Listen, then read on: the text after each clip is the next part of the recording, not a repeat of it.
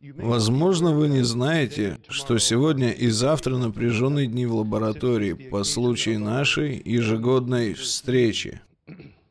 На это двухдневное собрание несколько сотен ученых съезжаются обсудить итоги текущих экспериментов Fermilab.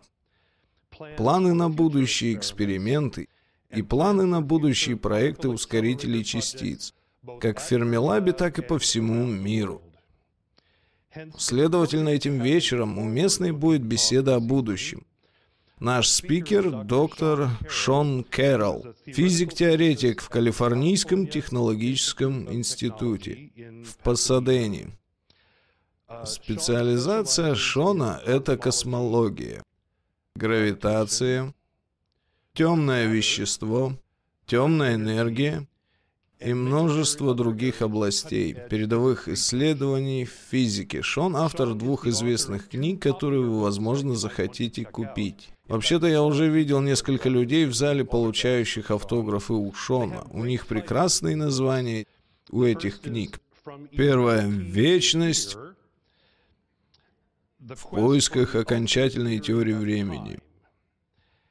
И вторая, более свежая, частица на краю Вселенной, как охота на бозон Хиггса ведет нас к границам нового мира. Тема Шона сегодня звучит очень похоже на это, она дальновидна. И называется «Частицы, поля и будущее физики». Давайте вместе поприветствуем профессора Шона Кэрролл на вечернем докладе.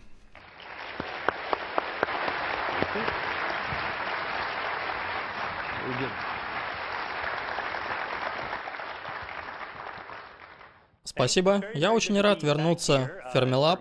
Здесь я провел довольно много времени. Это одно из лучших мест для занятий физикой, размышлений о ней во всем мире. И во время разговора ранее с ребятами из Fermilab, они сказали, есть много выступлений и не по физике частиц. Их используют в качестве предлога для общения про всевозможные приколы в науке.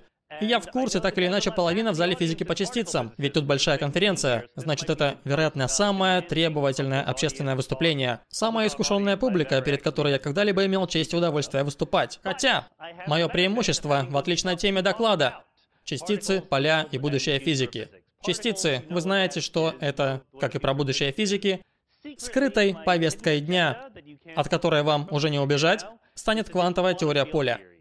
Этому я хочу научить вас. Я очень рад, что Fermilab дарит мне эти 6 часов, чтобы дать вам сполна продегустировать квантовую теорию поля во всех местах. Итак, мне повезло в прошлом июле, в 2012 провести День независимости в Женеве, Швейцария, в ЦЕРНе, где атмосфера была как на рок-концерте. Там было мероприятие, как и планировалось, его объявили заранее, люди стояли в очереди, разбили там лагерь на ночь. Буквально. Похоже на стоянку людей перед концертом, и только куча ноутбуков Macintosh в зале выбиваются из общей картины. А рок-концерта на следующий день не было. Только две презентации PowerPoint. И что же такое может быть в PowerPoint презентации, настолько крутое, чтобы заставить людей встать лагерем на ночь? Понятное дело, это был анонс открытия того, что сегодня известно как бозон Хиггса. Частица, которую физики искали буквально десятилетия. И мы, наконец, можем, благодаря совместной работе тысяч людей, миллиардам потраченных долларов и десятилетиям усилий, найти улики существования этого бозона Хиггса. есть два вопроса, которые вам надо бы задать про это событие. Первый. И что в этом такого? Из всех событий всего человечества сложно придумать такое, у которого больше отношения, волнения широкой общественности к людям, знающим, что происходит. Это очень сложно объяснить, почему люди так это принимают. В общем, принимают во внимание, ведь физики ходят вокруг да около, охваченные волнением. Но на самом деле это непонятно. С чего вообще волноваться? Может, и вы не знали до сегодня. Следующий вопрос, конечно, ну и что дальше? То есть это круто, вы сделали нечто, что пытались исполнить десятилетия, но нас-то интересует, чем займемся в следующие полчаса или две минуты в эру Твиттера. Скажите, чем займемся дальше, и об этом я хочу поговорить сегодня. Ну что ж, история отсылает нас к этому парню. Демокрит. Демокрит древний грек. Он жил две с половиной тысячи лет назад, и это, скорее всего, первый физик-теоретик по частицам. Не физик-экспериментатор. У них такого не было в Древней Греции. Но Демокрит и его друзья Эпикур и Лукреция, позже в Древнем Риме, были классическими ранними атомщиками. Те люди, что говорят, когда мы осматриваемся, то видим невероятное разнообразие вещей. Вот живые существа, это воздух, вода, земля, материалы вокруг. И эти ребята сказали, знаете что, нет какой-то принципиальной разницы в вещах. В них одинаковые фундаментальные составляющие, расположенные по-разному. Это атомы разных материалов, фундаментальные частицы. Они сложены, складываются по-разному и образуют великое разнообразие, что мы видим вокруг. Печально то, что слово «атом», которое они использовали, было украдено химиками в 19 веке для химических элементов. Но они-то на самом деле имели в виду то, что мы назвали бы элементарными частицами, частицы меньше которых быть не может. Это не фотография Демокрита. У нас нет фотографий или даже зарисовок, как Демокрит выглядел, но помимо того, что он был известным атомщиком, у него также был крутой никнейм. Демокрит был известен как смеющийся философ. И в эпоху Возрождения, когда стало возможным зарабатывать рисованием, и классическая тематика была в моде, люди могли рисовать автопортреты и называть их Демокрит, ведь им хотелось нарисовать себя смеющимися. Так что это Рембрандт. Молодой Рембрандт назвал себя Демокритом и удвоил цену на аукционе за картину. Сейчас, две с половиной тысячи лет спустя, где мы и находимся, физика частиц по современным представлениям по-настоящему берет свое начало в 20 веке. Еще кое-что происходило и в 19 веке тоже. Но к 30 году мы собрали довольно неплохую картину, чем вещество и силы являются. И можно простить физиков эпохи 35 года за размышления о том, что они были очень близко к правильному пониманию. У них была эта идея, что есть атомы, и люди вроде Резерфорда и Бора собрали воедино картину того, как атомы устроены. Атом это не было устаревшее представление про пудинговую модель и все такое, а новая идея в том, что есть маленькие плотные ядра в центре атома, есть более легкие электроны, электрически заряженные, вращающиеся вокруг ядер. И с тех пор люди узнали, что ядра состоят из положительно заряженных частиц, протонов, нейтральных частиц, нейтронов, и какой у вас тип химического элемента зависит от количества протонов. Значит, есть три частицы, протоны, нейтроны, электроны, и были три силы, которые их толкали. Электромагнитная сила. Тогда, в 19 веке, мы объединили электрический, электричество и магнетизм. Электромагнитная сила берет отрицательно заряженный электрон и толкает его к положительно заряженному протону. Есть и ядерная сила. Про нее никто не знал. В 35-м, но было знание, что-то удерживает нейтроны и протоны вместе. Значит, какая-то ядерная сила удерживает их, ну и плюс гравитация. Гравитация притягивает все ко всему остальному, абсолютно универсальная, бесстыжая гравитация, работает одинаково для всех. И что примечательно, в ходе научного прогресса мы узнаем больше. Иногда это знание заставляет нас отбросить предыдущее знание, иногда мы его поглощаем и расширяем. Эта картина, что мы собрали в 35-м, остается верной по сей день и останется такой навсегда. Всегда будет верно, что люди вроде вас и меня будут сделаны из атомов, которые состоят из электронов, протонов и нейтронов. И мы расширили такое представление, так что к 80-му примерно такую картину мы получили. Итак, мы знали, что остаются протоны и нейтроны, однако понимали, что это не элементарные частицы. Протоны и нейтроны, нуклоны, составляющие ядро, на самом деле сделаны из более мелких частиц под названием кварки. У нас был верхний кварк, нижний кварк, там два верхних и нижних в протоне, два нижних и верхний в нейтроне. Очень простое описание, как собрать протоны и нейтроны. И нам понадобилась еще одна частица, потому что ядерная сила разделилась на две. И поскольку физики частиц блестяще дают названия, они назвали это сильной ядерной силой и слабой ядерной силой. Небольшое отступление. Это был сарказм, когда я сказал, что физики частиц блестяще дают названия. Сильная ядерная сила удерживает кварки вместе, кварки внутри нуклонов. А дальше как бы излишки сильного взаимодействия уже скрепляют протоны и нейтроны вместе. Но еще кое-что происходит.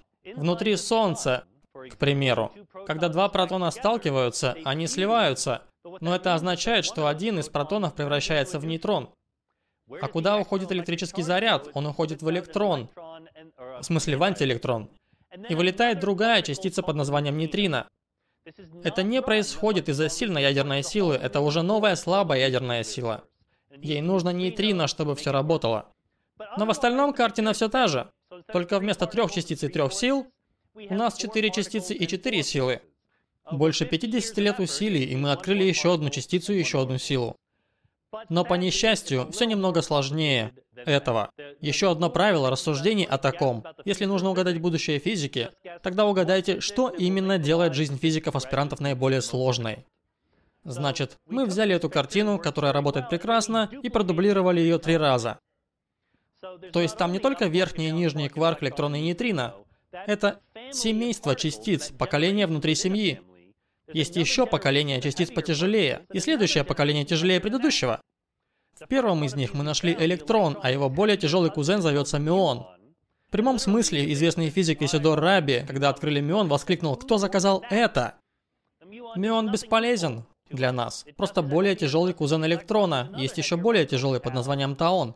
И у верхних нижних кварков есть более тяжелые кузены, очарованные и странные. И еще более тяжелый истинный и прелестный. Мы все еще не знаем, почему есть три поколения элементарных частиц.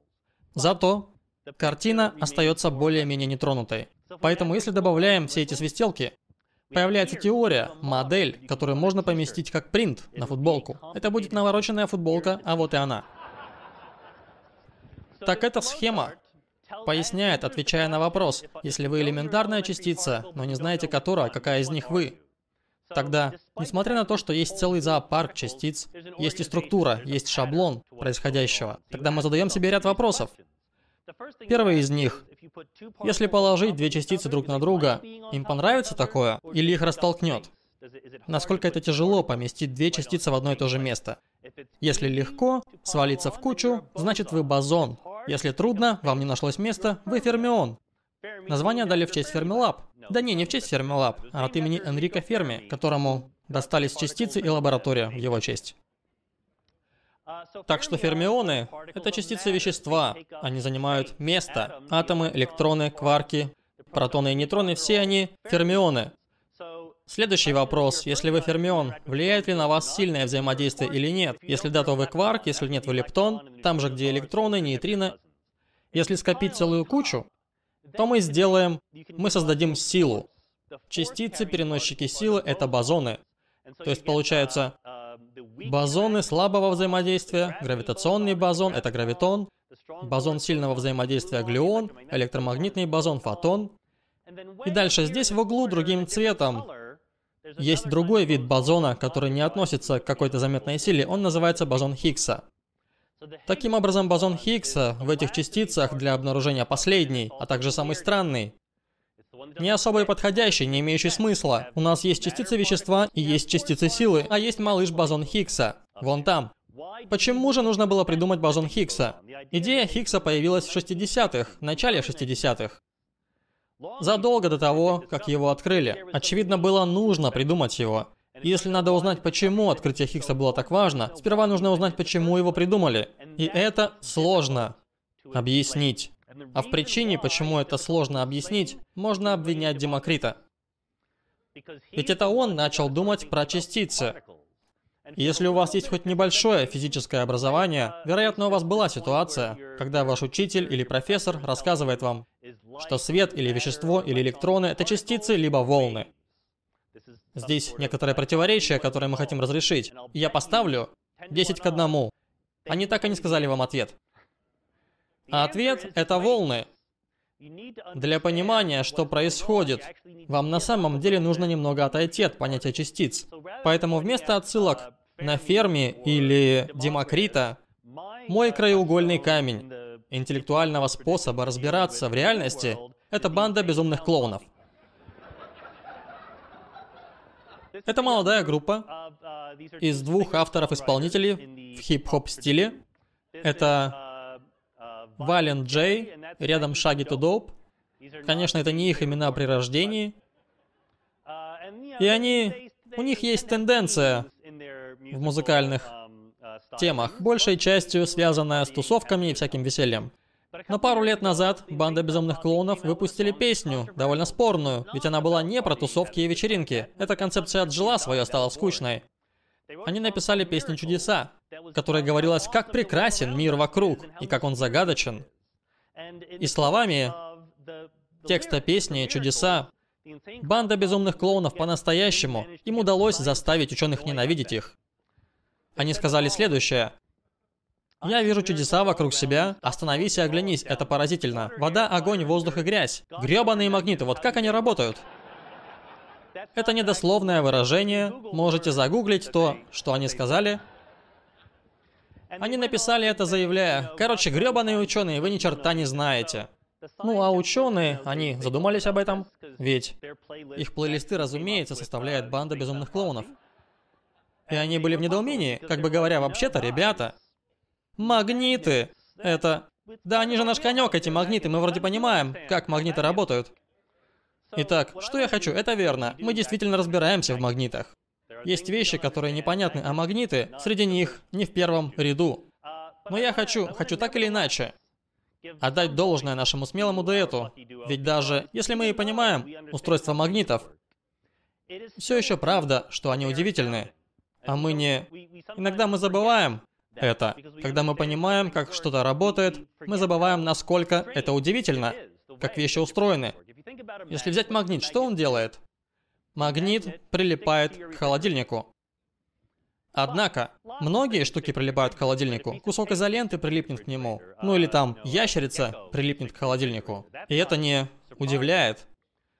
А удивляет то, что кусок изоленты, чтобы прилипнуть к холодильнику, должен прикоснуться к нему.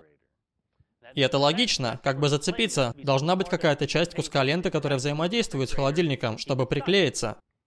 Но магнит, если держать магнит вблизи от холодильника, вы знаете, он начнет притягиваться к холодильнику. Начнет притягиваться прежде, чем до него дотронуться. Как магнит узнает, что здесь холодильник неподалеку, и к нему надо прилипнуть?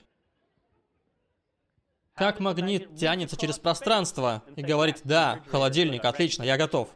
Ты весь мой. Как они это делают? Это вполне законный вопрос. И не только Вален Джей и Шаги Тудоп хотели это знать, но этот парень Исаак Ньютон. Исаак Ньютон очень известен изобретением гравитации. Он не изобретал гравитацию, она и так давно была, но он придумал закон гравитации, который работает. Это не идеальный закон, ведь Эйнштейн придумал даже вариант получше, но версия гравитации Ньютона достаточно хороша для доставки вас на Луну. Это была очень простая идея. Она заключалась в том, что гравитация универсальна и подчиняется конкретному очень простому математическому соотношению. Вот Земля и какие-то объекты, какие-то спутники, которые НАСА построила, летают вокруг Земли. И Ньютон говорит, есть гравитационное притяжение для каждого объекта, которое пропорционально массе притягивающего объекта, что логично. Но оно становится все слабее и слабее, чем дальше вы улетаете, так как расстояние в квадрате по закону обратных квадратов. Чем больше расстояние, тем слабее сила.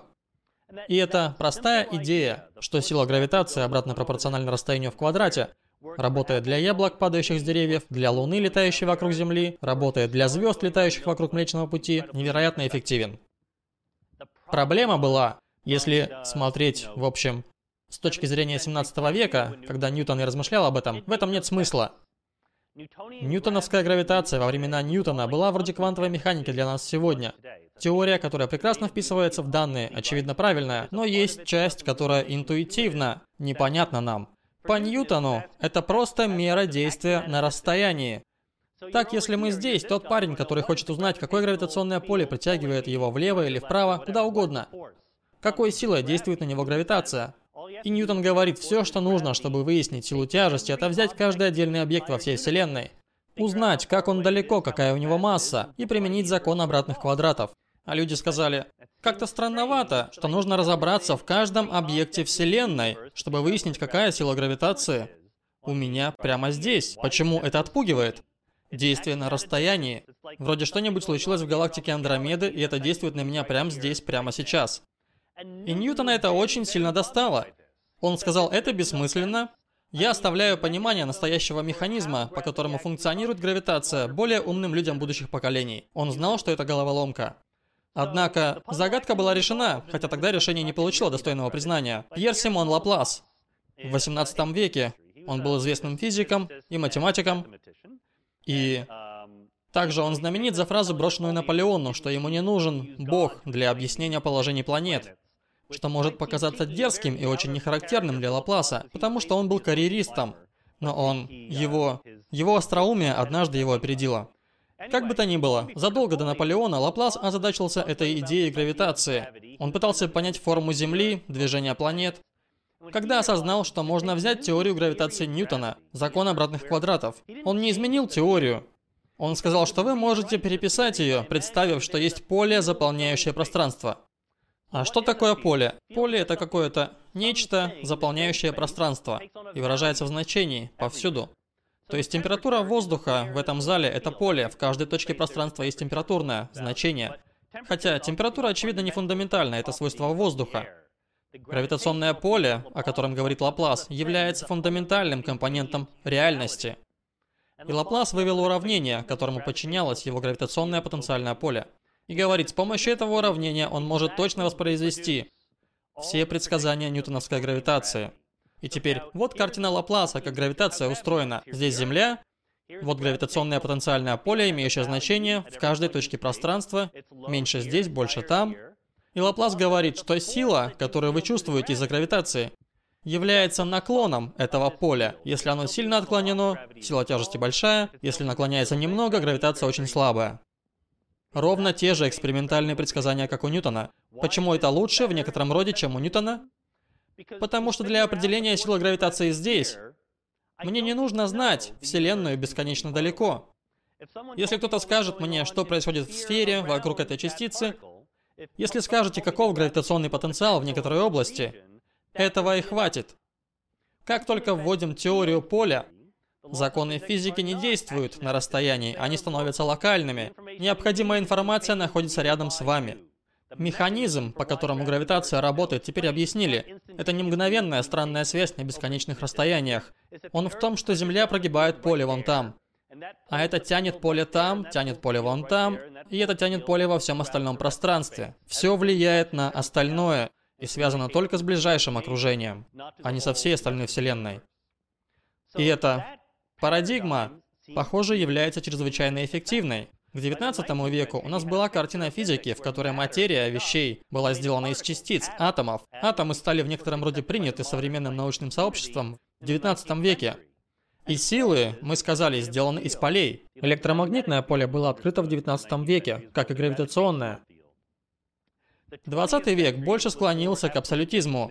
Наступает 20 век и говорит, а знаете, это барахло с частицами переоценили. На самом деле все состоит из полей.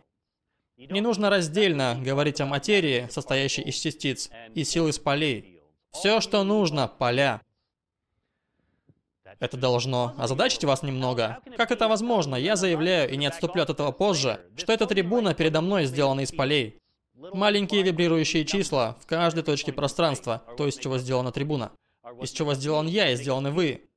Но мы ощущаем себя твердыми, так? Как же это возможно, что нечто осязаемое и твердое, как мы или Земля, могут состоять из вибраций, колебаний или градиентов в полях, заполняющих пространство? Ответ, понятное дело, квантовая механика. Квантовая механика то, что нужно. И когда мы добавляем ее к полям, то получаем квантовую теорию поля.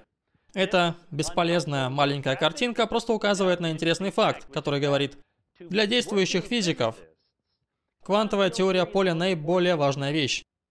Мы изучаем квантовую теорию поля в аспирантуре, о ней написаны миллиарды книг, от квантовой теории поля для математиков до квантовой теории поля для чайников. И возможно ли квантовая теория поля? Я не читал эту книгу, но теория возможна, она работает. Дело в том, что когда мы говорим о физике с нефизиками, когда мы популяризируем ее, то никогда не упоминаем квантовую теорию поля. Мы говорим о физике элементарных частиц, про относительность, даже говорим о квантовой механике. Блин, да про теорию струн даже в мультивселенной рассказываем. Но мы думаем, квантовая теория поля? А, ну это уже слишком. И в результате Никто ничего не понял, когда открыли бозон Хиггса, потому что для понимания, почему бозон Хиггса важен, нужна квантовая теория поля. Давайте я напомню, на случай, если квантовую механику уже подзабыли. О чем квантовая механика рассказывает?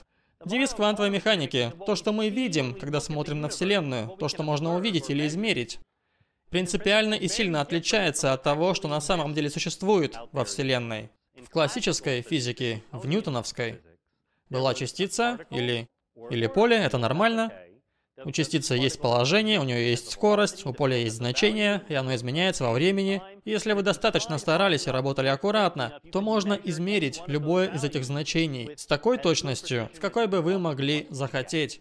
Квантовая механика говорит, реальность принципиально отлична от такого. Происходит нечто, что вы никогда не сможете увидеть напрямую. То, что видно, когда смотрим на Вселенную, отличается от того, что она на самом деле. И это пугало людей, когда это придумали, и продолжает пугать сегодня. Вот, например, волчок. Оказывается, что в квантовой механике допустимые значения, которые можно измерить, вращение волчка, зафиксированы. Есть фиксированный набор возможных ответов, которые можно получить, если спросить, как быстро он вращается. И минимальное возможное решение получается очень малой величиной вращения. У вас не получится сделать такой эксперимент, даже Fermilab никогда его не сделает. Если взять волчок и сказать, повернем его настолько слабо, насколько это возможно с волчком, то он сделает один оборот вокруг оси за 100 миллионов жизней Вселенной. То есть очень медленно. Но если у нас есть элементарная частица, тогда эта дискретность наблюдаемых величин вращения становится очень-очень важной. Вот почему квантовая механика попала в область нашего внимания, когда мы начали изучать элементарные частицы. А из этой особенности, что определенные наблюдаемые элементы квантуются, произошло название квантовой механики. Итак, квантовая механика учит, что предположение об электроне как частице с положением и скоростью просто неверно. Не то чтобы нельзя измерить положение и скорость, просто нет таких определений, как положение и скорость. А что там есть? Волновая функция. Есть волна, распределенная в пространстве, которая отвечает на вопрос, какова вероятность, что мы измерим положение электрона, если мы выбрали измерить это. Это действительно математическая модель конкретной волновой функции электрона в возбужденном состоянии, и она говорит, что мы не увидим электрон здесь, но можно увидеть там, увидеть вон там и так далее, и так далее. Волновая функция — это действительность. То самое поле, где уравнения физики управляют развитием во времени. Но когда смотрим на электрон, то не видим волновой функции а видим электрон в каком-то месте. Это должно беспокоить вас, и мы все еще пытаемся понять это лучше. Но так уж реальность устроена.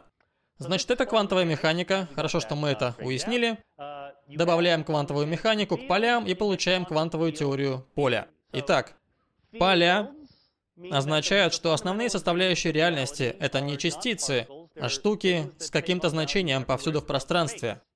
Но в квантовой механике, когда смотрим на поля, то не видим сразу же эту красивую, гладкую, волнистую область. Когда поля немного вибрируют, и мы смотрим на них, они превращаются в отдельные куски энергии. И эти кучки энергии мы и называем частицами.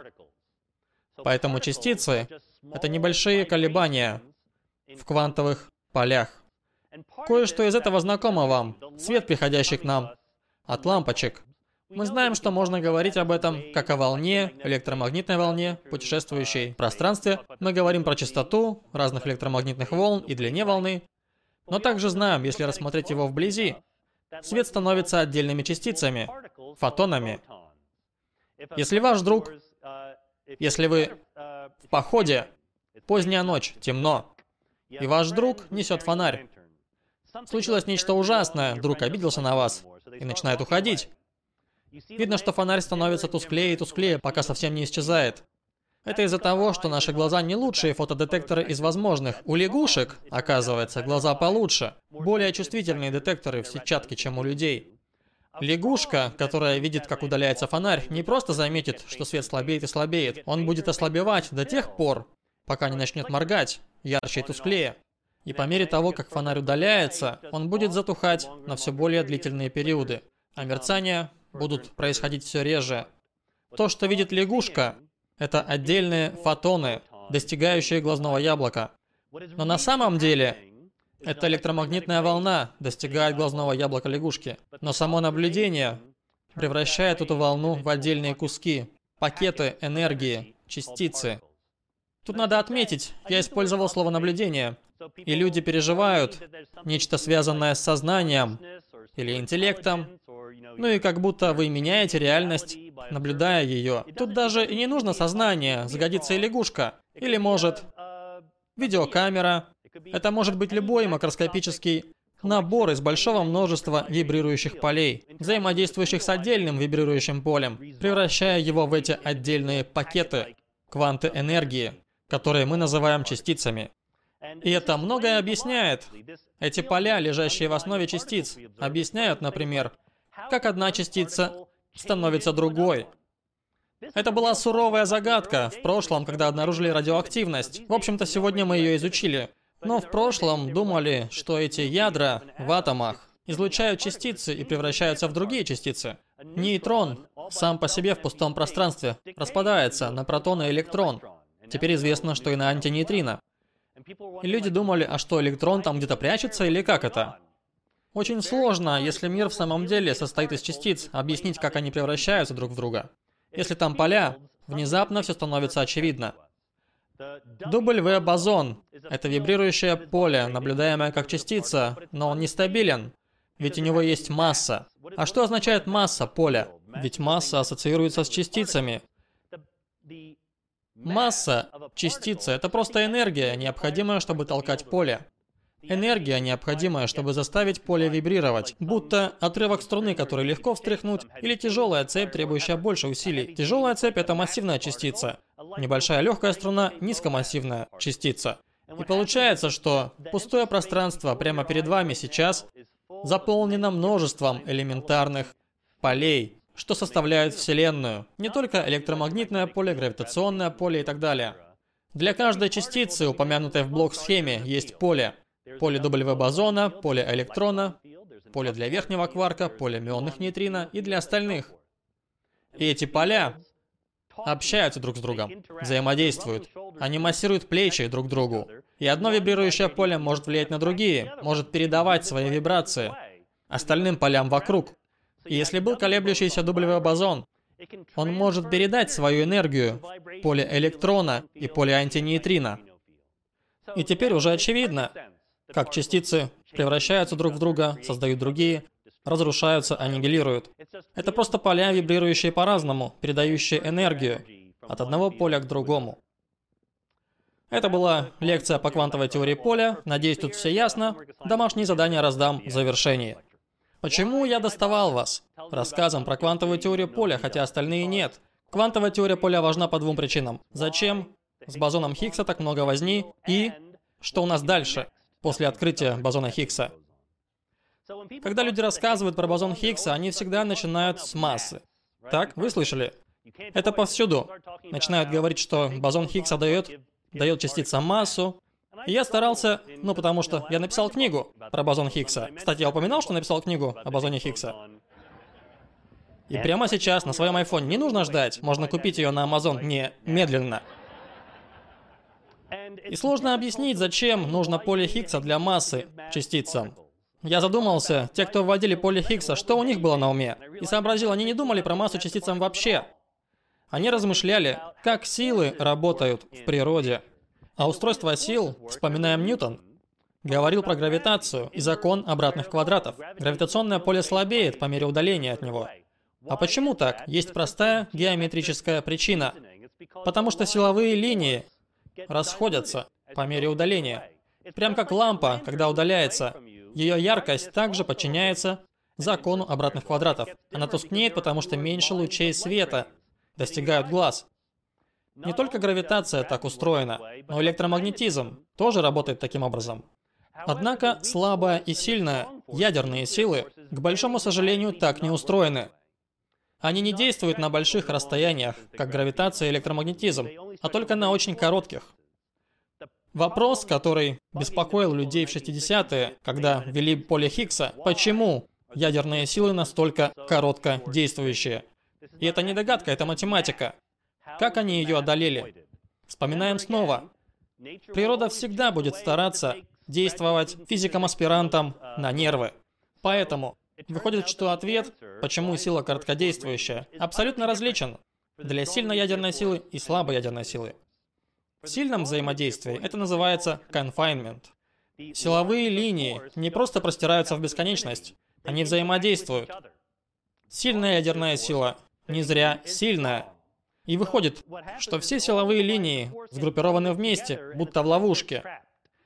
Будто окружили заслонкой тот фонарь. Если посмотреть внутрь, то все очень ярко. А глядя снаружи, не видно фонаря вообще. Если посмотреть внутрь протона, сильное взаимодействие станет мощным. Снаружи вы не заметите сильного взаимодействия совсем. Это конфайнмент, ряд Нобелевских премий был выдан за него. Для слабого взаимодействия нет конфайнмента. Оно поглощается. Допустим, удаление фонаря в темноту происходило туманной ночью. Тогда уже на небольшом расстоянии мы сразу его потеряем. Свет, идущий от фонаря, поглощается туманом. Блестящая находка из ранних 60-х. Следующая. Возможно, есть поле, которое упустили из виду. Оно заполняет все пространство и поглощает силовые линии слабого взаимодействия. Поэтому оно короткодействующее. Силовые линии не попадают далеко, пока их поглощает туманное поле, пронизывающее пространство. Короче, если говорить об этом иначе, это самое поле Хиггса придумали 7 или 8 человек, но фамилия Хиггса звучала круче всех, поэтому она и закрепилась. Все остальные поля, что нам известно, если показать поле на графике, помните в чем суть поля? У него есть значение повсюду. Оно колеблется в районе нуля, в вакууме. Если там частица, оно завибрирует. Но чаще всего значение поля ноль, будь то электромагнитное, глюонное, кварковое, без разницы. Поле Хиггса тут сверху. Его значение в вакууме не ноль. Заметно трагедию такого предположения. Эти ребята сказали, да не, загадка-то не в слабых взаимодействиях, просто мы не понимаем пустое пространство. В нем есть поле, оно оказывает ощутимое влияние. Можно взять и померить. Например, если ткнуть его, если ткнем в это поле, создадим частицу. Ее-то и назовем бозон Хиггса. Это мы искали 40 с чем-то лет, с тех пор, как эта гипотеза была предложена. В качестве бонуса в 67-м Стивен Вайнберг отметил, что если взять эту идею, которую большей частью относили к сильному взаимодействию, но если применить ее к слабому взаимодействию, сказал Вайнберг, то получим бонус, объясняющий, как у частиц появляется масса. Это небольшая загадка, которую большинство людей даже не воспринимали всерьез. Но теоретически в те дни нельзя было объяснить, почему частицы вроде электронов и кварков вообще имеют массу. Это из-за того, а я не скажу вам почему. Это целая история, и вам она ни к чему, хотя... Исходя из того, что мир выглядит иначе в отражении, факта, что копия, симметрия, которую мы ожидаем увидеть в мире между тем, что наблюдаем здесь, и тем, что видно в отражении, в частности, слабые взаимодействия расценивают наш мир одним способом, а реальность в отражении иначе. Выходит, что каждая частица, с которой работает слабое взаимодействие, при движении со световой скоростью обязана иметь нулевую массу. Эйнштейн давным-давно сказал нам, если частица безмассовая, то летит со скоростью света, ее нельзя замедлить. Было бы неприятно, если все так. Для электрона отсутствие массы... Не забывайте, электроны важны, они формируют атомы, так? Летают вокруг ядер. Если нужно объединить два атома химически, для этого нужны электроны. А если бы электрон был безмассовым, он бы никогда не задержался возле ядер. Если бы электрон был безмассовым, не было бы вообще атомов. Не было бы даже молекул, химии или жизни. Мир с безмассовыми электронами был бы очень и очень скучным местом, то есть без фермилаб, лекций, ничего подобного. Но и Вайнберг говорит, если заполнить пространство этим полем Хиггса, я состряпаю модель, где электрон взаимодействует, где электрон ощущает влияние поля Хиггса вокруг, вокруг себя, и это дает ему некоторый вес. Станет сложнее толкнуть электрон, привести в движение, это даст ему массу. Оказывается, это надежно подтверждено. Теория сделала кучу предсказаний, они все сбылись с очень высокой точностью. Так что бозон Хиггса делает жизнь саму по себе возможной. Поэтому его открытие было таким ценным. Теперь, если хотим узнать новую физику, которую пока не открыли, включая... Допустим, я делаю такой доклад в прошлом году еще без открытия бозона Хиггса. Как тогда представить новую физику? Как искать физику, о которой еще неизвестно? Оказывается, квантовая теория поля говорит, как представить то, что пока не найдено. Это совершенно потрясающий факт. Потому что в классической механике можно представить кучу способов, как странное явление скрывается. Но эта концепция про мир из полей, вибрирующих, и они общаются друг с другом. Она говорит, как найти новые поля. Встряхиваем известные поля достаточно сильно, они начнут вибрацию других полей. И в принципе можно отобразить все возможные взаимодействия на небольшом графике. Есть новая частица, новое поле. Скажите две вещи. Во-первых, какая там масса? А масса в физике соответствует малым размерам, потому что масса — это вибрация, а короткая длина волны означает много энергии, то есть большую массу. Значит, есть тяжелые частицы, соответствующие малым расстояниям и высоким энергиям. Есть легкие частицы, они соответствуют длинным расстояниям и слабым энергиям. Это первое, что мне нужно. А затем скажите, как эта частица взаимодействует с другими. Только чуть-чуть или очень мощно? И тогда вас не удивит, что все уже принятое, как известная истина, которую уже открыли, ровно то, что тянется далеко и взаимодействует сильно. А то, что пока не найдено, это либо слишком тяжелое, мы не достигли энергии для их создания, либо слабо взаимодействующие. Это известные неизвестные, как Дэвид Рамсфелд популярно выразился. Неизвестным неизвестным будет идея, что квантовая теория поля неверна. Конечно, это возможно, просто сейчас недоказуемо. Итак, два разных способа поиска нового физического явления, перейти на энергии побольше, построить гигантский ускоритель, сталкивать частицы так сильно, насколько возможно, или искать очень-очень слабые взаимодействия, искать очень слабые, крошечные, высокоточные эффекты. И мы реализуем оба. Теватрон прямо за дверью, здесь в Фермилаб. А большой адронный коллайдер, по сути его духовный преемник, пошел по высоким энергиям. Там энергия, энергетический барьер, который мы стараемся преодолеть в попытках создать что-нибудь новое. Тут в Фермилабе Теватрон недавно вывели из эксплуатации, прям как старый линкор, которым он и был. Большой адронный коллайдер находится под Женевой, в ЦЕРНе, как раз где бозон Хиггса и открыли, на экспериментах Атласа CMS, вон там. Нельзя прямо увидеть большой адронный коллайдер на Земле, ведь он в 100 метрах под ней, можно стоять на нем и не знать. Ну а Теватрон хотя бы видно. Думаю, любой уважающий себя ускоритель должен быть заметен с самолета. И что происходит? Чем там занимаются? Они, они берут протоны, для Фермилаба это протоны и антипротоны. В ЦЕРНе берут только протоны, сталкивают их и смотрят, что выходит. А выходит вот что. Образуется куча всего. Такое дело, что протон это бардак. Мы сталкиваем их вместе и, в общем, куча хлама разлетается. Значит, очень много вещей вылетает, и они соблюдают правила квантовой механики. Они... Короче, в коллайдере, когда две частицы, два протона летят навстречу, сталкиваются и создают события, мы выбрасываем полученные данные про 999 тысяч и 999 событий из миллиона. Как правило, в них происходит именно то, что мы ожидали.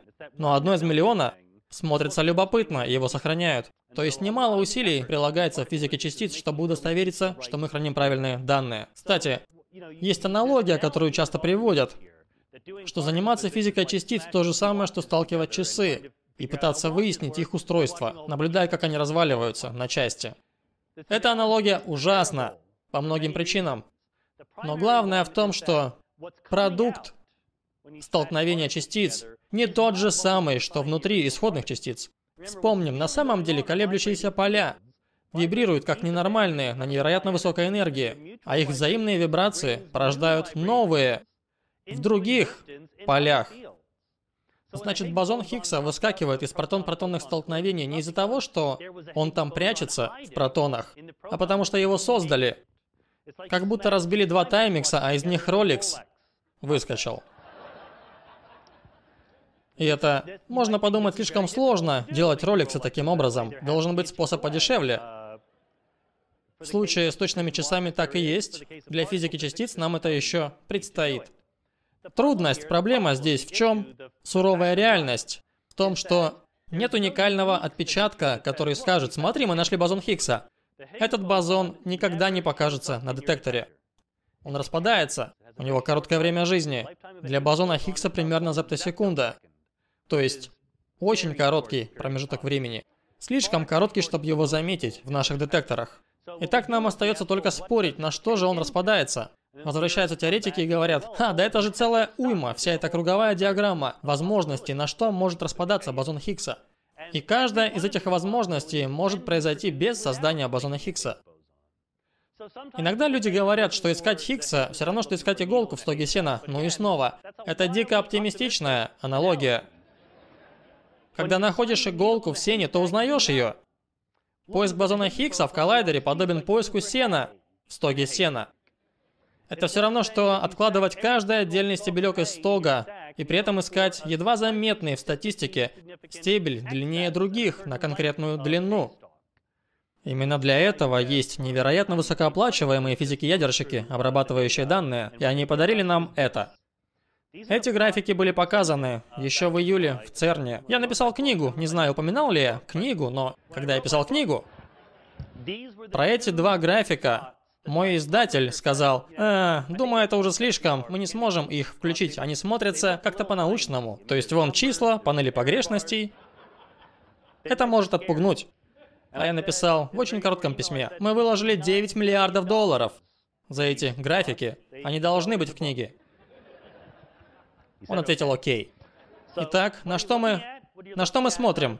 Это энергия, возникающая, когда рождаются два фотона, то есть мы создаем эти ужасно сложные столкновения протонов. Вылетают два фотона высоких энергий и куча низкоэнергетичного барахла. Тут энергия этих фотонов, а здесь сколько раз были события при данной энергии.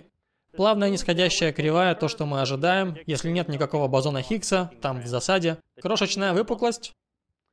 Из-за того, что на такой энергии вначале бозон Хиггса появляется, а потом уже распадается на два фотона.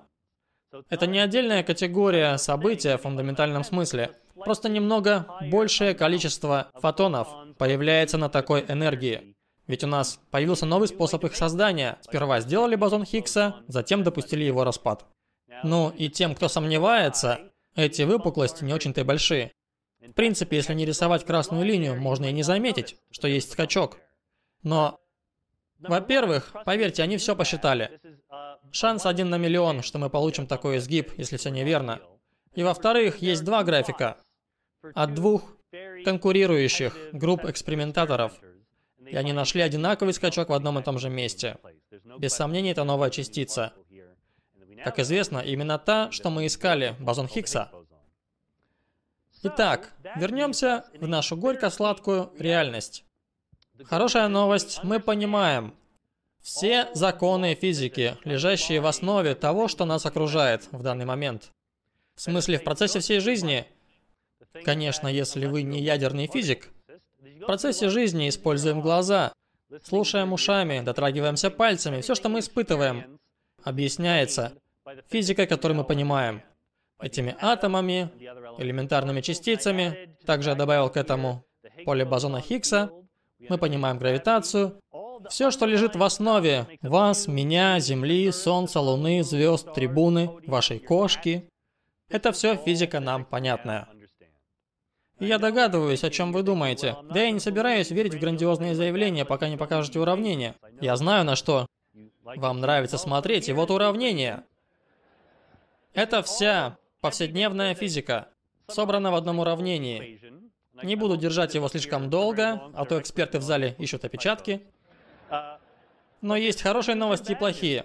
Обнаружение бозона Хиггса стало кульминацией двух с половиной тысячелетней задачи по осмыслению фундаментальных составляющих мира, которые можно лицезреть. И мы справились.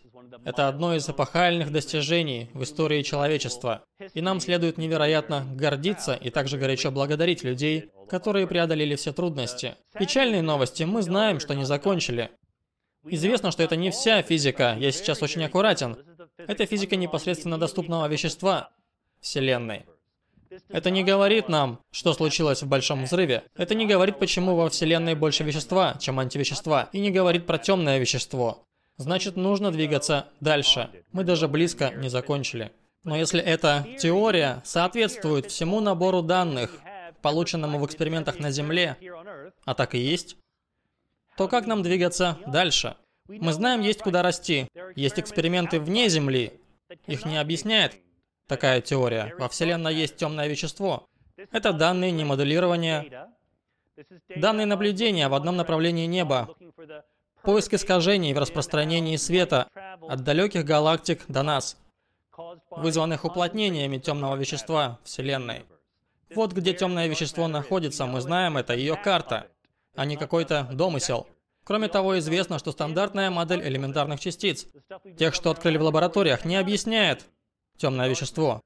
Определенно есть какая-то частица, какой-то вид поля вибрирует, но пока неизвестно какой. Хотя есть идеи, например, вроде суперсимметрии. И это будет еще одна лекция на час, если я углублюсь сюда. Вместо этого как бы полюбуемся красотой слайда. В общем, суперсимметрия говорит, для каждой частицы, которую мы обнаружили, есть друг, напарник. А раз так, для каждого открытого фермиона есть бозон, а для каждого открытого бозона фермион. Итак, например, для кварков и лептонов, если взять фермионы в стандартной модели, правило такое. Делаем приставку S для создания бозонных суперпартнеров с кварки и с лептоны. Без лапши на ушах, абсолютно серьезно. Если для бозона, вроде глюонов или гравитонов, добавляем ина в конце, получается глюина, гравитина и так далее. Я обнаружил, к своему удивлению, один из моих аспирантов разрабатывает теорию, что темное вещество — это глюбалина. Как получить одобрение родителей, если дома сказать, что работаешь над клеевыми шариками темного вещества? В общем, мы в поисках. Если эта теория верна, то есть шанс. Не стопроцентный, но и не нулевой. Есть шанс, что все частицы можно найти. Большой адронный коллайдер не сможет найти их в этом году, ведь он не работает, мы отключили баг. Его улучшают до почти двойной мощности. Так что баг вернется в строй через пару лет, в 2015 -м. И мы будем искать все эти частицы, а если найдем, то мир изменится. Немного. Но мы не остановимся на этом. Ведь у нас Fermilab, и в нем прогрессивные проекты в попытках найти подобные эффекты. Теватрон, энергетическая граница программы Fermilab, закрылся. Но есть и граница чувствительности, когда вместо очевидного перехода к более высоким энергиям мы действуем тонко и аккуратно, переходя на мелкие явления. Более тонкий поиск крошечных мелочей, которые также могут быть полезны с точки зрения поиска новой физики. На границе Fermilab, не знаю, кто-нибудь заметил, там табличка, на которой сказано «Добро пожаловать в Батавию, город энергии». Теперь ее заменят на город чувствительности. Думаю, отлично сработает. Мудрое обновление. И это многоплановая программа, а я не мировой спец и не собираюсь рассказывать про каждый аспект. Я выбрал два моих любимых примера, потому что думаю, они классные. Они все классные, но эти мои любимые. Первый называется Мион G-2. Опять же, ведь у физиков-ядерщиков есть особый дар в наименовании чего-либо. И что это значит, эксперимент Мион G-2? Ну, мион — это элементарная частица, более тяжелый собрат электрона. У него есть магнитное поле, вроде маленького волчка, с электрическим зарядом, значит и с магнитным полем. Получается, будь это простая классическая частица, есть параметр, названный G, характеризующий форму магнитного поля вокруг частицы. И будь она классической, G равнялся бы двум. А он не два, ведь мион это вибрирующее квантовое поле. Значит, когда он вибрирует, он мягко встряхивает все остальные поля рядом с ним. Но мы же с рождения приучены думать о частицах, а не о полях. Поэтому представляем себе не вибрирующие поля, а виртуальные частицы. И физики размышляют о том, что мион окружен гудящим облаком виртуальных частиц. Это не другие мионы, там любые частицы, которые могут объединяться в фотоны, мионы и так далее. И это сочетание целого гудящего облака виртуальных вибрирующих полей, оно порождает истинное магнитное поле миона. Мы подключаем уравнение и говорим, какой должна быть истинная форма магнитного поля. Получаем, что G не равняется 2, хотя и рядом. 2 и 0, 0, 2, 3, 3, 1, 8, 3, 5, 4. Я забыл это из теории или эксперимента, ведь они согласуются. С очень высокой точностью. Как видно, это безумно точное измерение. Хотя, выходит, согласуются не до конца. Есть крошечное расхождение. Неполное совпадение. И это круто. Мы ищем расхождения, ведь хотим лучших результатов. И сейчас мы надеемся, что это одна из этих виртуальных частиц, как раз из неоткрытых стандартной модели. Короче говоря, мы не обязаны создавать новую частицу, чтобы ее открыть. Если мы обнаружим, что свойства миона не соответствуют ожиданиям, это может быть открытием новой частицы, может стать, что называется, новой физикой. И как же мы это сделаем? Ну, получается, уже есть эксперимент G-2 на Лонг-Айленде внезапно, в Брукхейвенской национальной лаборатории. Абсолютно нормальная национальная лаборатория на своей волне. У них есть накопитель мионов, но чего у них нет? Достаточного количества мионов, которое можно сделать тут. И нам хотелось бы провести такой эксперимент, но в Fermilab.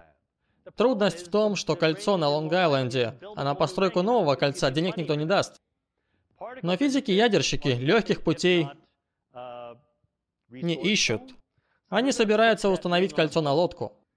Возьмут эту магнитную часть кольца, поместят на лодку и поплывут. Уже на следующей неделе, я серьезно. Проплывут вокруг Флориды, поднимутся по Миссисипи, выгрузят на Кастко. Уже недалеко от Фермилаб. На стоянке. Затем поместят на грузовик. Это не фотография, такого пока не сделали. Это собрали из игрушек.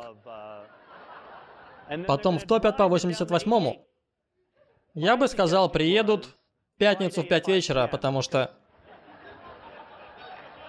они не могут быстро ехать. Нужно где-то 5 миль в час. Уже могли бы идти с такой скоростью. На самом деле, собираются приехать в полночь, в субботу или воскресенье, не знаю. Похоже, похоже на упущенную возможность рекламы, как по мне. Это один из проектов, который Fermilab делает на границе чувствительности. Другой проект вполне забавный. Нейтринная программа. И снова там миллионы аспектов, я не собираюсь объяснять все.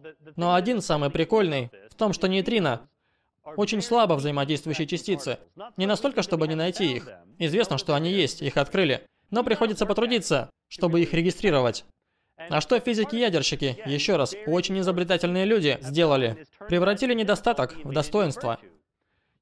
Мы хотим изучить свойства нейтрино после того, как они изменились.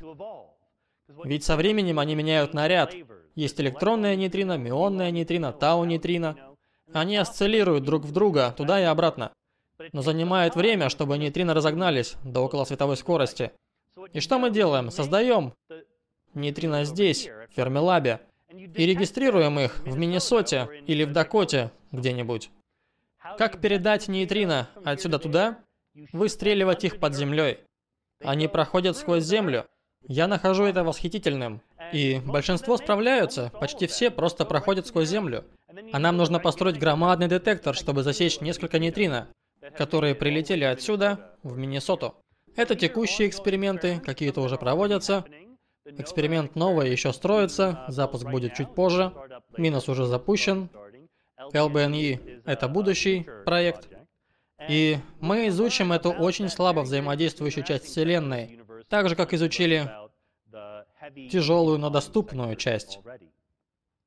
Но и это еще не все. Это прям, я будто рекламирую ножи для стейка или вроде того. Причина, по которой мы сегодня собрались, одна из множества, почему вообще проходит семинар, Международный линейный коллайдер. Многие думают, что это следующий большой шаг после Большого адронного коллайдера, который работает в ЦЕРНе. Линейный коллайдер, международный линейный коллайдер, настолько в будущем, что мы даже не знаем, где он будет. Еще не определились, где его построить. Основные инвестиции на сегодня в Японии, потому что все остальные страны говорят, я не хочу платить за это. Японцы признают, ну мы не хотим платить за него, но могли бы вложить немного. Так что Япония лидирует в списке, где поставить линейный коллайдер. Линейный коллайдер – очевидный напарник Большого адронного. Почему? Я объясню чуть позже. Это странный, дезинформирующий слайд из-за этого футбольного поля. Это самое большое в мире футбольное поле. Оно для масштаба. Линейный коллайдер примерно 31 километр в длину. Так что, да, это вроде 5-километровое футбольное поле. Я не понимаю, как оно поможет. Значит, линейный коллайдер протянется примерно до половины пути отсюда до Чикаго если начать постройку в этом зале. Кроме того, там электроны и позитроны. В линейном коллайдере будут не протоны и антипротоны, а электроны и позитроны. И они будут двигаться гораздо быстрее трафика на 88-м. Так почему он дополняет Большой адронный коллайдер, потому что он делает немного другое. Большой адронный коллайдер берет протоны и сталкивает их с другими протонами. Но мы уже знаем, протоны не элементарные частицы. Протоны — это наборы кварков. И когда мы ускоряем их до невероятных энергий, там не только три кварка, которые для нас имеют значение, там все виртуальные частицы внутри протонов, удерживающие кварки вместе. Там есть кварк-антикварк пары, там глюоны, исходные кварки, и они сильно прижаты из-за специальной теории относительности до 99,99999% скорости света. И таким образом, один тонкий сложный блин врезается в другой тонкий сложный блин. Невероятно трудно узнать, что получится. Именно поэтому задача Бака в том, чтобы делать это миллиард раз. Нафиг миллиард, делаем сотни триллионов раз. Набирая достаточно статистики, тогда можно узнать, происходит нечто действительно новое. Это дионисийский способ физики. Делаем все максимально громко и шумно. Аполлоновский способ, чистый и точный, это линейный коллайдер. Берем электрон и позитрон, то есть античастицу электрона. Насколько нам известно, они элементарные частицы. Когда они сталкиваются, мы знаем, это они столкнулись.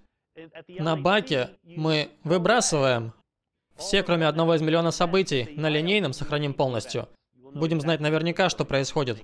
Можно проводить очень высокоточные измерения.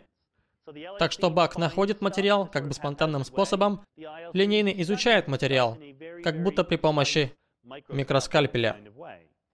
Интересно ли это и стоит того? Еще как. Например, бозон Хиггса. Теперь его нашли. Была некая нервозность, когда говорили о линейном пять лет назад. А что если бозон Хиггса не найдем?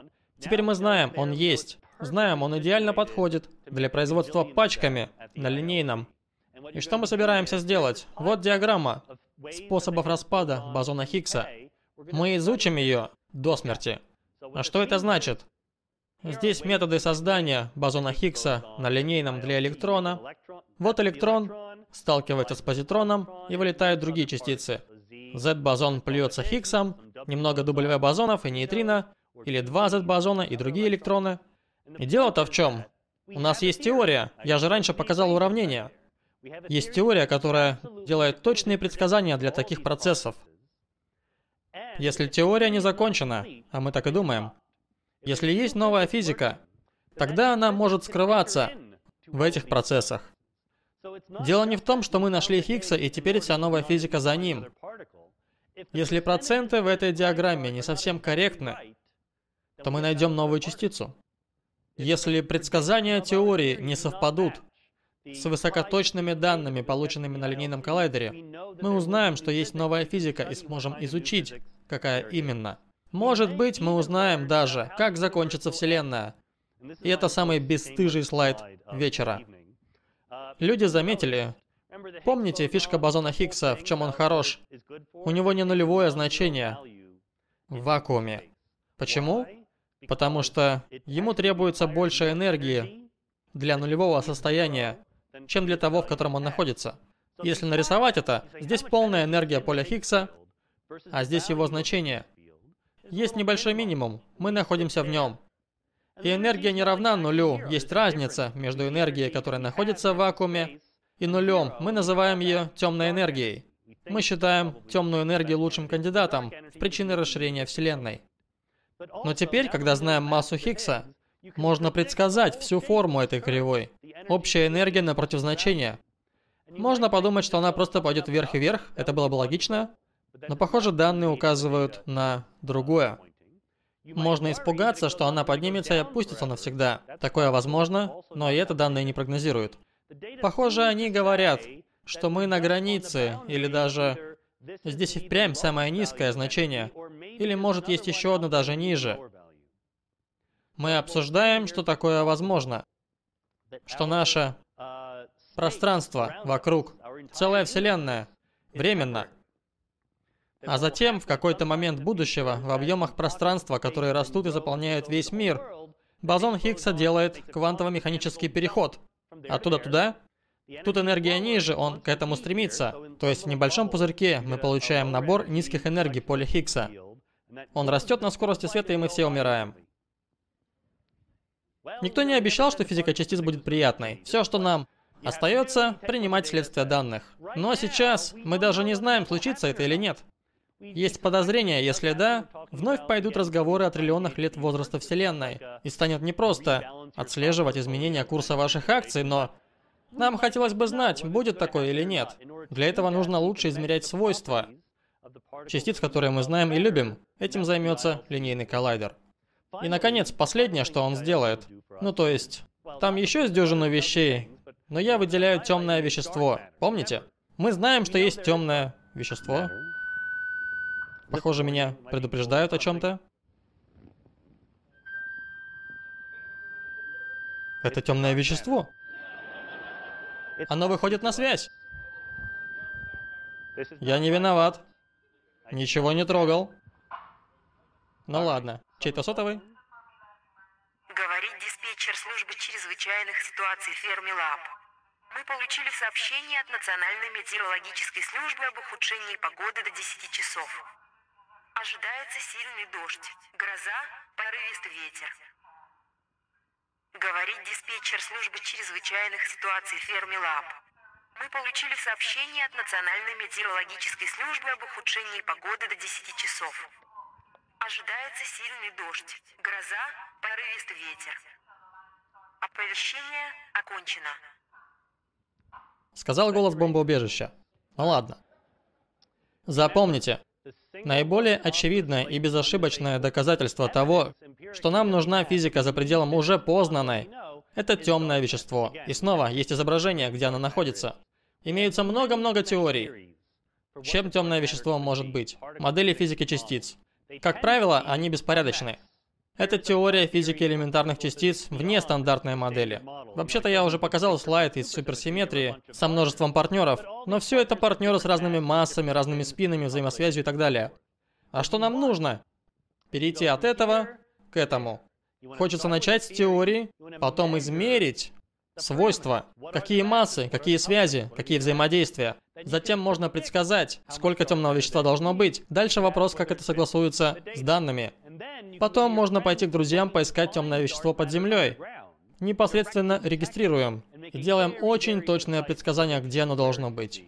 Так что сейчас мы в поисках темного вещества. Это его десятилетка, 2010. В данное время у нас есть шанс на практике выяснить, чем большая часть вещества Вселенной является. Мы находимся на той стадии подсказки, которая раздражает, но улучшая детектор темного вещества, построив линейный коллайдер и запустив, продолжая опыты на баке, мы поймаем темное вещество. Шансы хорошие, что мы схватим темное вещество. Лучше 50%, скажем так. Отлично. Вы были терпеливы? Я в курсе, вам нужны ответы. Откуда мы пришли? Кто мы? Куда мы идем? Известные вопросы, которые задал Поль Гоген. Он нарисовал картину где-то на Таити, чтобы отразить эти вопросы. Как раз те, которые заставляют нас заниматься физикой частиц, заниматься наукой, так или иначе. И мы обнаружили, благодаря научному исследованию, что этот парень был прав, мы сделаны из частиц, хотя теперь уточнили на самом деле из полей, но основные принципы этой философии все равно применимы. Это необычное представление, похоже правдиво, что вы и я, все мы, наши мысли, надежды и мечты. Это взаимодействующие атомы. Они движутся по разным шаблонам, следуя законам физики, следуя силам гравитации, электромагнетизма и прочим. Что отличает вас и меня от других наборов атомов, вроде камней, грязи и остальных? У нас есть самосознание. Мы можем хранить целую вселенную в голове. Нас подталкивает любопытство, понимать все больше в устройстве вселенной. И любопытство приводит нас в абсолютно изумительные места, дарит нам шанс зайти куда дальше. И это наш долг. Нам и сейчас нравится открытия, что были сделаны. Но наш долг также удостовериться, что эти открытия продлятся, чтобы наши потомки узнали гораздо больше, чем мы. Спасибо.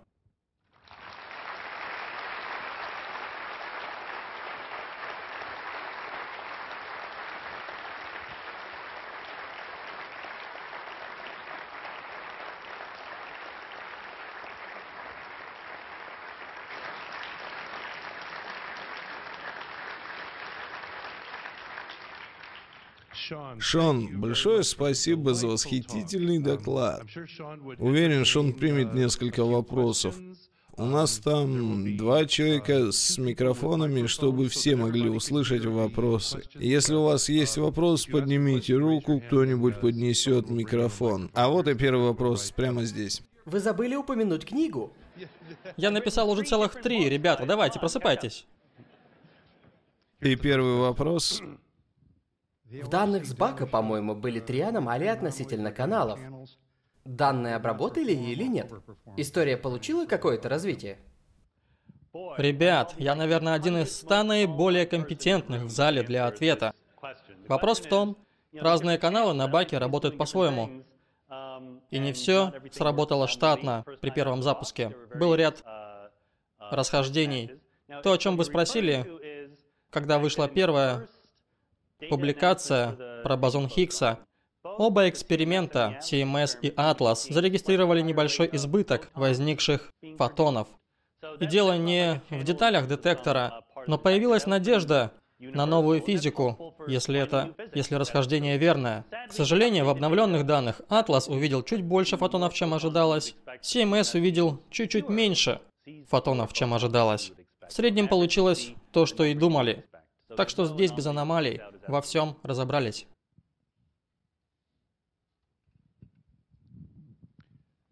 Должны ли мы приравнять 11 бран или измерений к этим полям, о которых вы говорили?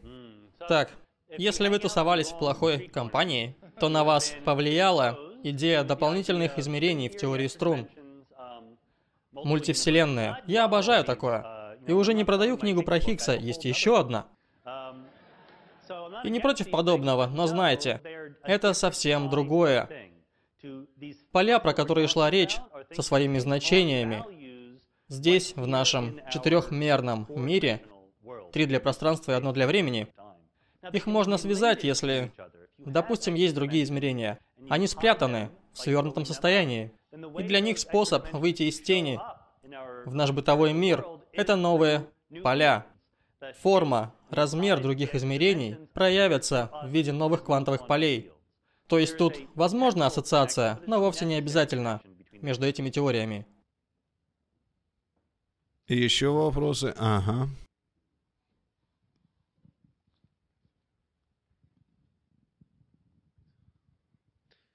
Уже пара лет, как вы написали «Вечность». Можете ли вы добавить что-нибудь к нашему пониманию максимальной энтропии Вселенной? Ага, вот его тусовки мне по. Значит, в космологии есть загадка, ось времени, отличие прошлого от будущего, прочно устоявшееся понятие повседневной жизни, отлично установленное фактом того, что в Большом Взрыве 13,8 миллиардов лет назад энтропия Вселенной была очень низкой. Энтропия — это мера хаотичности.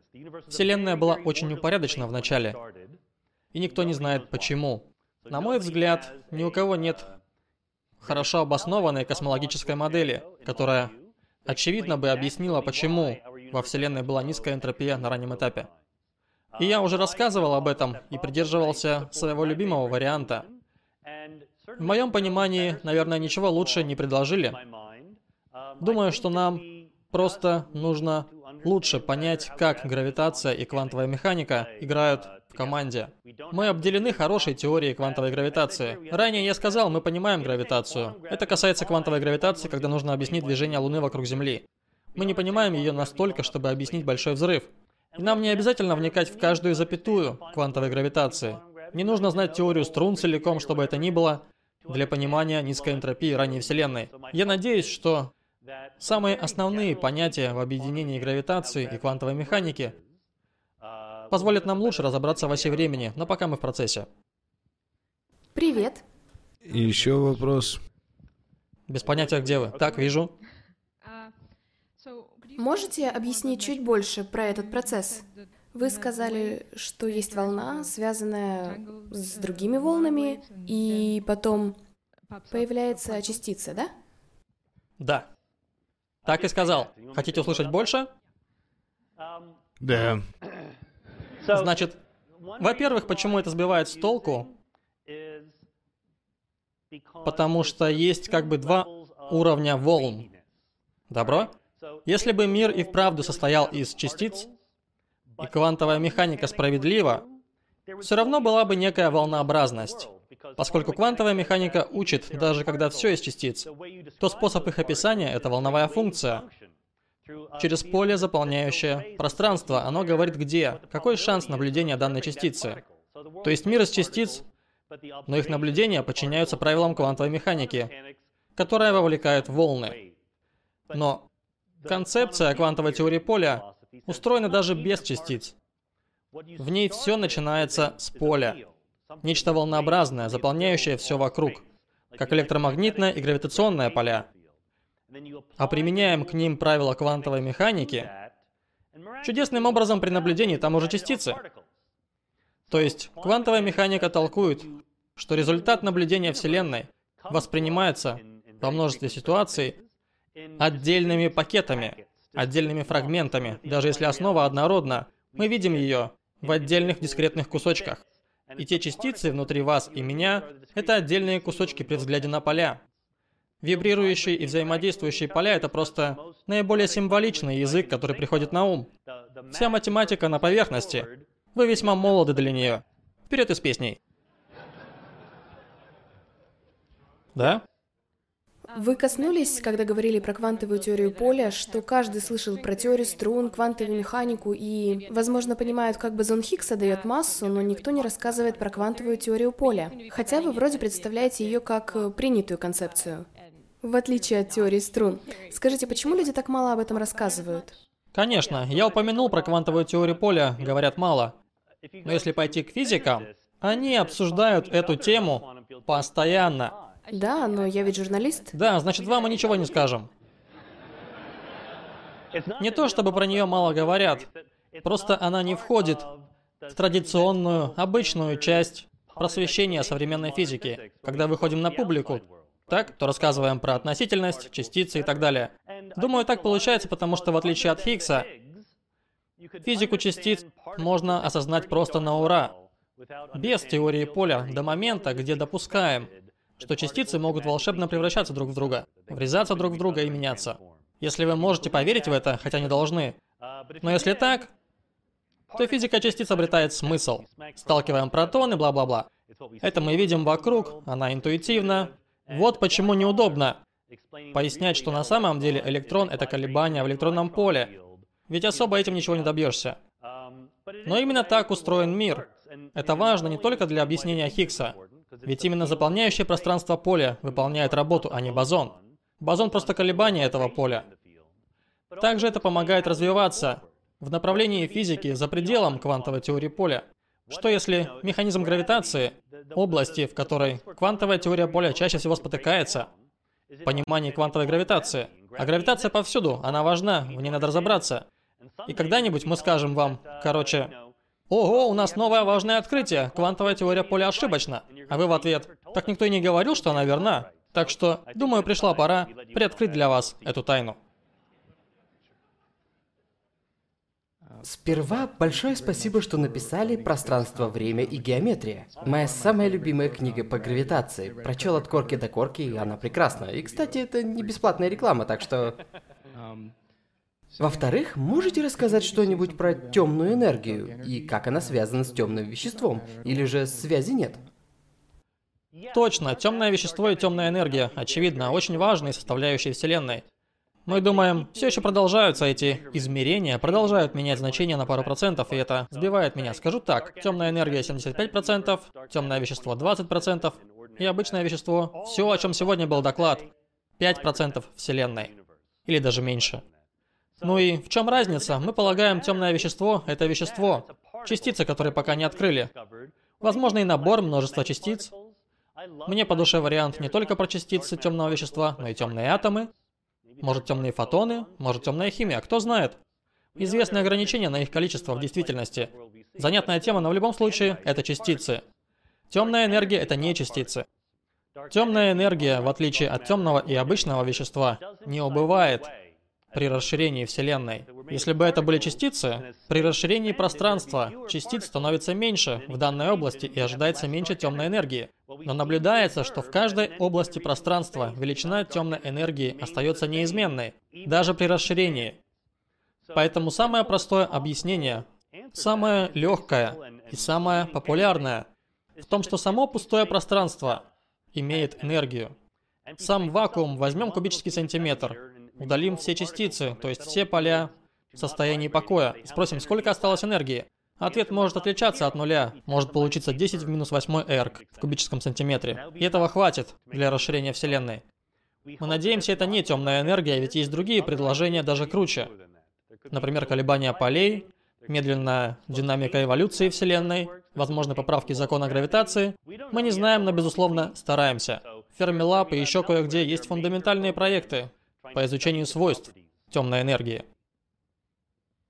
Шон теперь здесь.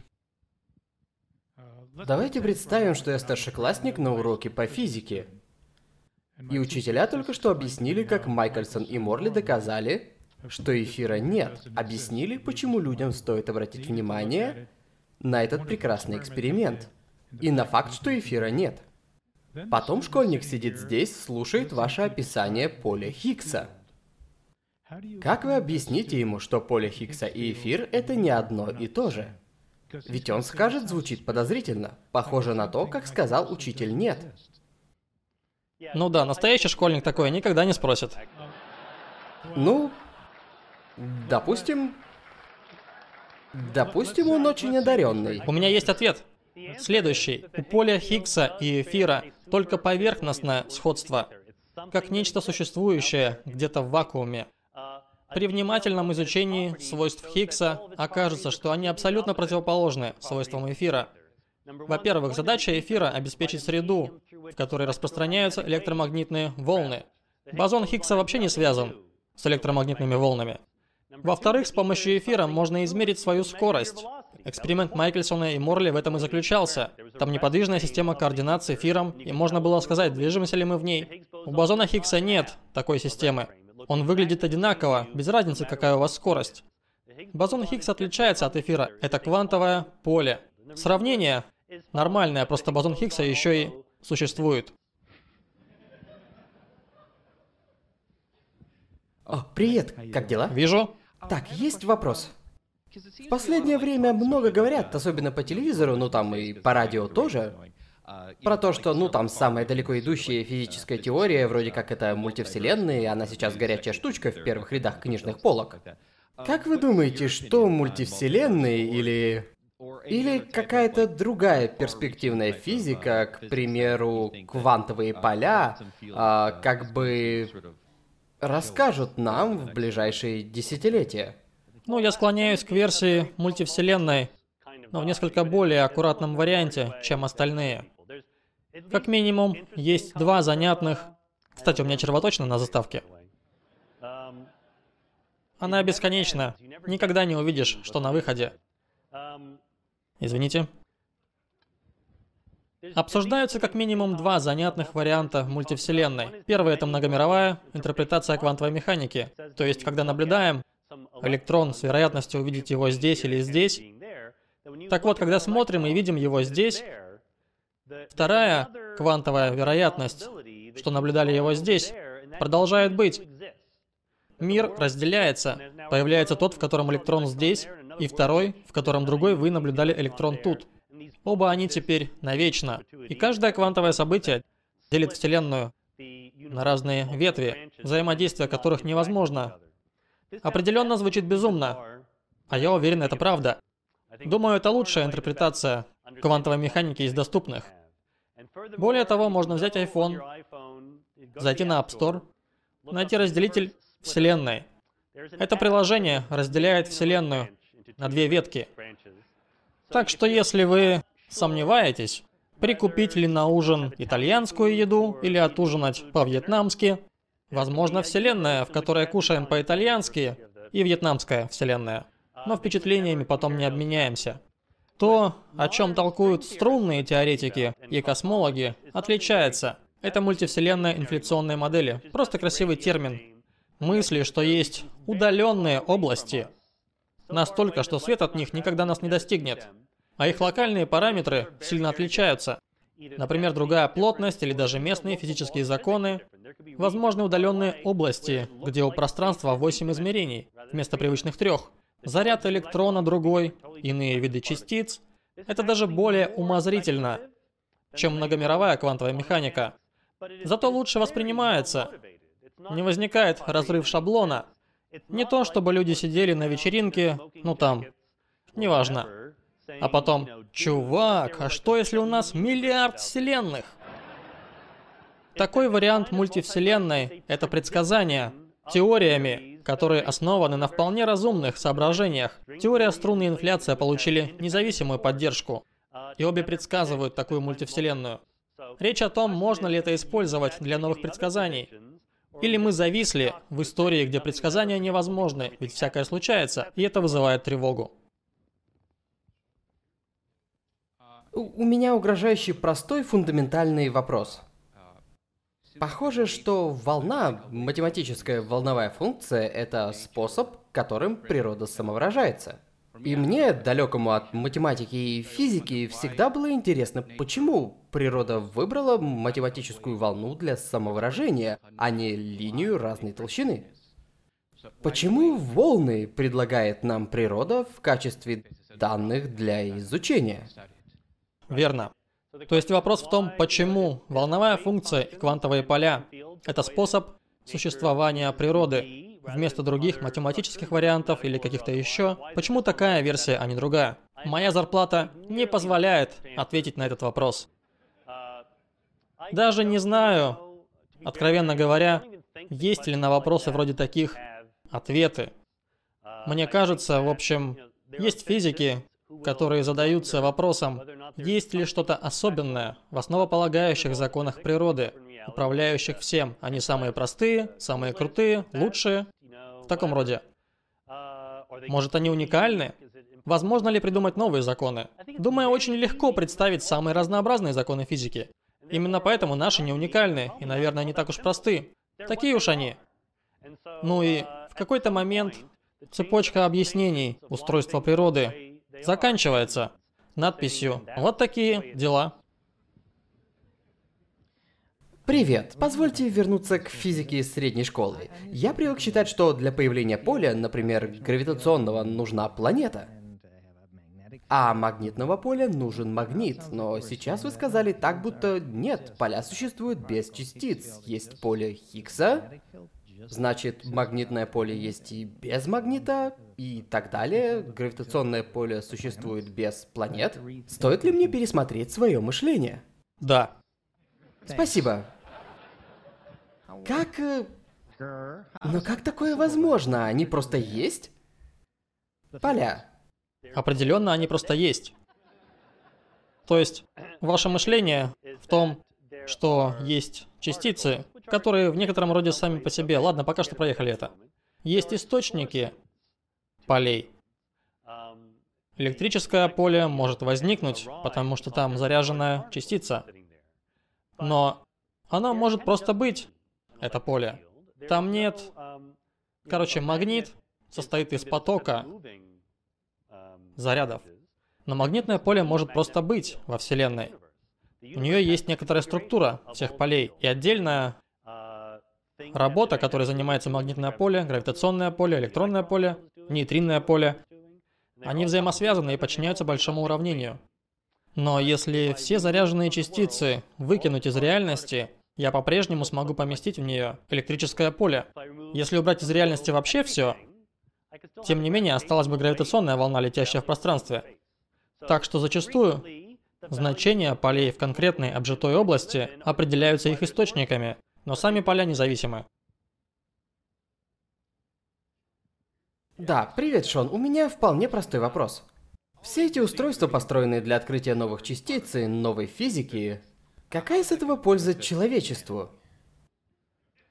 Мне есть польза, я ведь тоже человек, или я что-то... Это я понимаю, но вы все же, ребята, очень умные, самые светлые умы и забываете об остальных. Значит, есть два возможных... Два с половиной ответа на такой вопрос. Люди всегда спрашивают, ну нашли бозон Хиггса, и что теперь? телепортация, варп-двигатель. Что я получу за свои 9 миллиардов долларов? И они подразумевают, что в прошлом, когда открыли радиоволны, электроны, квантовую механику, никто не знал, что с этим делать, так? То есть Генрих Герц открыл радиоволны, его спросили, журналисты его мучили, ну что будем делать с радиоволнами, вы же открыли, а он, да не, вообще ничего, совершенно бесполезны, мы никогда не применим их куда-то. Ну и он ошибался. И люди думают, возможно, когда-нибудь найдется технология и для бозона Хиггса. Но разница огромна. А именно, радиоволны постоянно нас окружают. Просто мы тогда их еще не открыли, пока не разобрались. Бозон Хиггса требует ускоритель за 9 миллиардов, чтобы его сделать, а через зептосекунду распадается. Если мы хотим, вспомним поле Хиггса. Мы же говорили, что поле Хиггса в этом значении если хотим взять вещество размером мячика для пинг-понга и сделать безмассовым, то нужно взять поле Хиггса и передвинуть вот сюда, сделать его нулевым в данной области. Потребуется энергия, так? Нужно ее увеличить в данной области пространства, а энергия по Эйнштейну mc квадрат, то есть масса. И масса мячика при такой манипуляции станет равна массе Земли. То есть так не получится. Про телепортацию придется забыть. Наша задача при поиске бозона Хиггса, а также дальнейших экспериментов мион G-2, не заключается в практическом применении. Просто мы хотим знать ответ. Просто мы очень, мы очень любопытны и хотим понять, как устроена Вселенная. Но так или иначе, получается, с точки зрения экономики, каждый доллар, потраченный в такую науку для ответа на теоретические вопросы, вернется в сумме гораздо больше доллара. Ведь мы отодвигаем границы наших знаний в созидании таким очень точным, целенаправленным, перспективным способом. Мы открываем подходы, которые технологически иначе познать невозможно. Самый очевидный пример — это маленькая штучка — интернет. Его придумали в ЦЕРНе, физик-ядерщик хотел поделиться данными. Адронный коллайдер и Фермилаб, информатика, компьютеры, технология сверхпроводящих магнитов, над которой сейчас работают — это все покроет инвестиции. Нравится нам это или нет. Так что это беспроигрышный вариант в любом случае. Ну, давайте еще два вопроса. Один отсюда. Да? Этот слайд, который озадачил меня и сбил с толку, потому что вы описали его как бесстыжий вроде бы. Точно? Учитывая, что есть три поколения, три семейства, почему там только две впадины? Ну, потому что они вообще никак не взаимосвязаны. Эти падины, они отвечают на вопрос, какой была бы энергия вакуума при данном значении поля Хиггса? То есть ответ, наверное, вообще не важно, сколько поколений частиц есть. В общем, тут есть два минимума и три поколения. Эти числа рядом, но в остальном никак не связаны. Дальше. Может, вы имели в виду, может ли быть более ясный, доступный, полезный механизм, объясняющий, почему у нас три поколения частиц? Вряд ли бозон Хиггса является причиной. Но струнные теоретики, чуть ранее нежно упомянутые, у них есть дельная мысль, ведь у них дополнительные измерения – свернутые в мелкие геометрические формы. И выходит, количество поколений может быть завязано на топологию геометрических фигур. Вполне можно представить, что физики будущего поймут, почему у нас три поколения частиц. Но все сказанное мной не имеет отношения к этому графику. Да?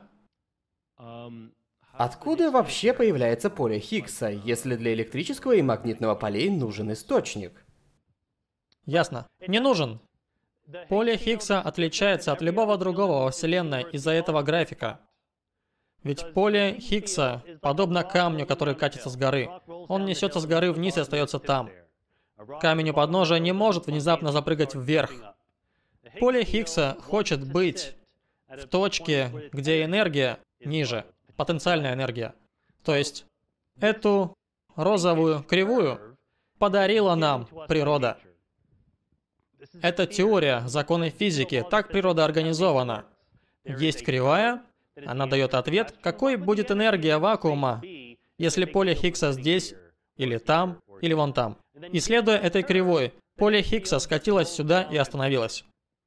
Есть причины полагать, что в ранней Вселенной появление поля Хиггса на нуле, скатывание вниз и зависание — это именно то, что и должно было произойти с полем Хиггса. И, возможно, когда-нибудь квантово-механическая судьба закинет его дальше, и вся физика атомов вашего тела вдруг скоропостижно изменится. Но и все, что мы сегодня сказали, все ваши надежды и мечты сгинут в небытие. Давайте еще какой-нибудь вопрос, пожалуйста. Значит, если квантовая теория поля так убедительна, почему она все еще не заменила теорию струн в плане известности? Наверное, потому что квантовая теория поля правильна. И это преимущество для описания мира, но не для общества. Потому что правильные идеи, они же занудные. Ведь они работают. То есть, это... Это же мне не терпится выложить все про бозон Хиггса, стандартные модели. А вопросы о чем? Вопросы про теорию струн, мультивселенные, так? Понятное дело, это же прикольные темы. Люди хотят больше об этом узнать. Этим я зарабатываю. Я не жалуюсь, если люди хотят узнать про умозрительные забавы. Это движение вперед. Самые нетерпеливые люди в мире — это физики, исключая, что нужны поколения для создания очередного ускорителя. Мы хотим знать, что дальше. Это был вопрос буквально минут или часов после вскрытия бутылок шампанского за открытие бозона Хиггса. И те же люди, не допив шампанское, вернулись в кабинет, чтобы искать в данных суперсимметричные частицы. И этому не будет конца. Поэтому мы и делаем свою работу.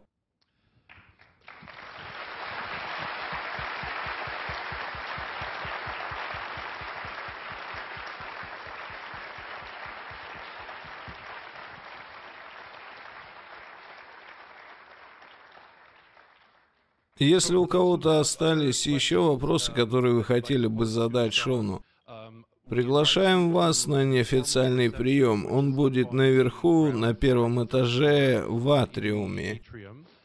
Шон будет там недолго, и от имени исполнительного комитета Fermilab и всего Fermilab благодарим вас, что пришли.